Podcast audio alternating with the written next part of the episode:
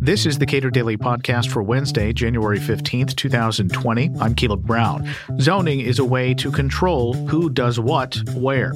What about when zoning dictates how many or how few people can live in the same home? Maurice Thompson is a constitutional attorney in Ohio with the 1851 Center for Constitutional Law.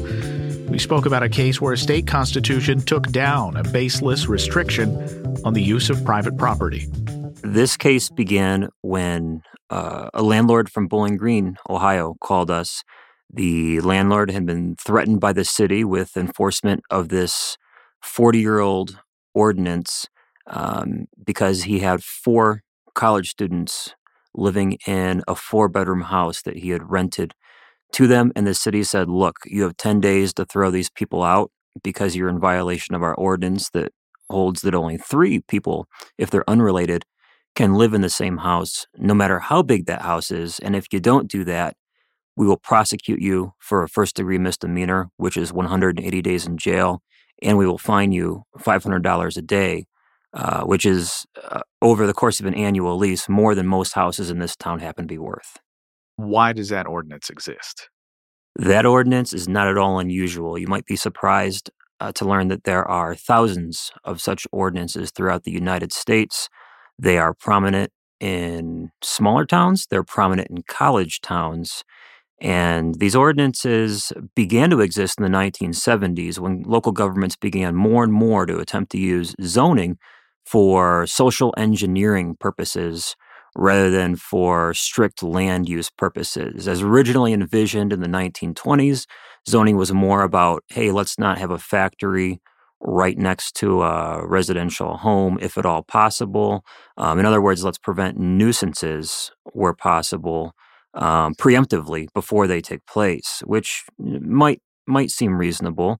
Um, but by the 1970s, zoning had been used as a full blown attempt to to manage the interrelationship of who's living in a particular house in a particular kind of neighborhood. And in fact, the Supreme Court in a 1974 case, uh, Village of Belle Terre out of New York, rubber stamped these sorts of ordinances as constitutional under the federal constitution. Thereafter, these ordinances took off across the country uh, and flourished to this day. And presumably, these are meant to prevent, uh, I'm guessing, young people from Yeah. living in a group home near you. Exactly. The city, um, interestingly, the city etched in stone in its law the reasons for the law, and it um, proclaimed the reason for the law is to control population density. Um, without saying more, uh, in Discovery, the city explained that 18 to 22 year olds cause blight, and that the target of the law is to prevent too many 18, 22 year olds to, from living together because they tend to be unruly in large numbers. Um, to which our responses are uh, you know you really shouldn't be targeting a specific group of people with general zoning regulations um, and you should be directly regulating problems if they take place when they take place such as noise or um, other sorts of unruly behavior that harms others right to enjoy their own property and of course the problem with uh, the blunt inter- instrument of zoning is that um, a regulation like that also applies to four elderly widows who may live together, four Mormon missionaries, four travel nurses. Uh, in our case, the, the tenant clients were four military reservists who could have been called up at any time. So they wanted to save rent, um, particularly in case one of them had to leave the house for a while. So, uh, what was the resolution of the case? And and lo- before we get there, what does the Ohio Constitution say about that, if anything? We won the case under the Ohio Constitution, so you're aiming in the right direction. So the the beauty of this case is it's not really just about one locality.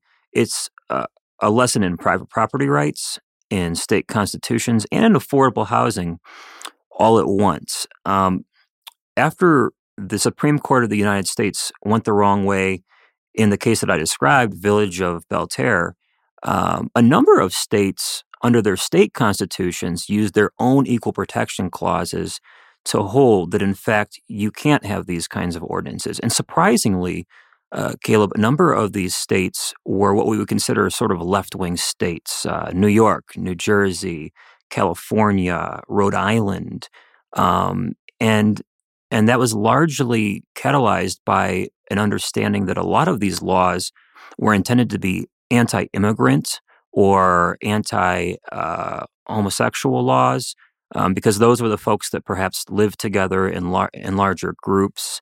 Um, and, and a lot of these laws were veiled uh, attacks on certain minority groups of one kind or another. Ohio is the first sort of pro property rights state per se to now go in this direction. Um, and it makes sense because the next step in private property rights at the state level under state constitutions is to attack the regulation, the overregulation of property. After the Supreme Court went the wrong way in Kelo versus New London, a number of states said, hey, you can't take property in that same way so broadly through eminent domain at the state level under state constitutions because private property rights are fundamental rights.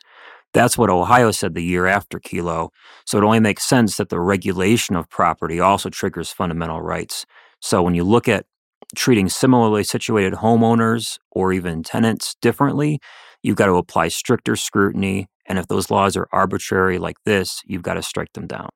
So uh, you mentioned that there are these kinds of ordinances all over the place. Uh, do we know how many states go beyond uh, the Supreme Court's interpretation to go ahead and protect uh, the rights of people who aren't related to live together?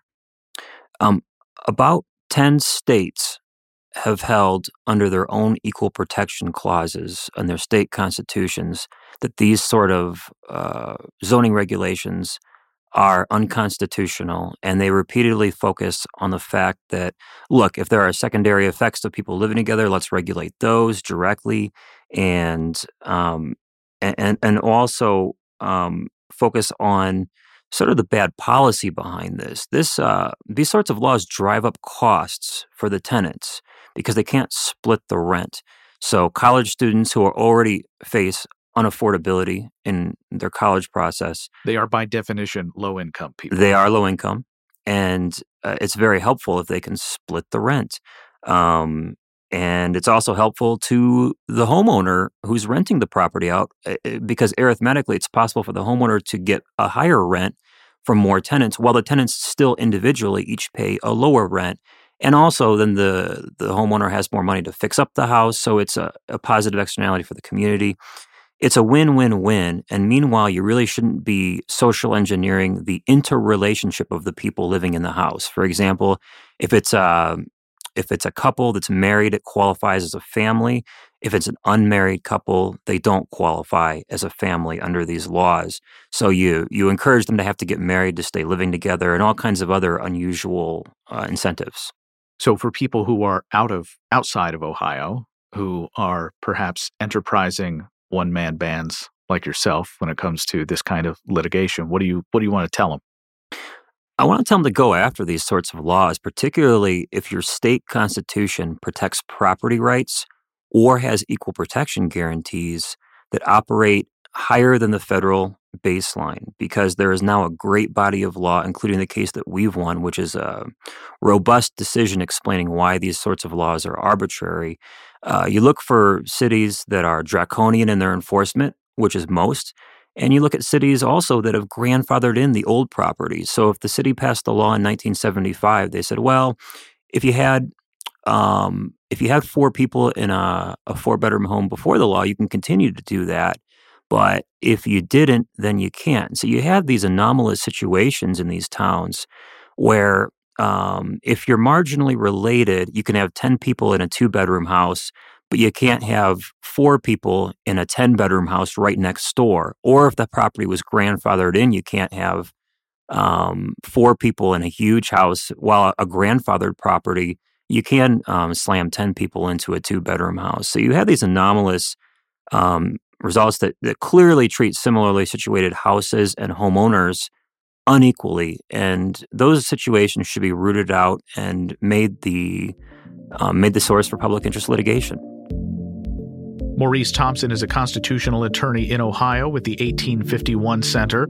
We spoke in Colorado Springs late last year. Subscribe to the Cato Daily Podcast wherever you please and follow us on Twitter at Cato Podcast.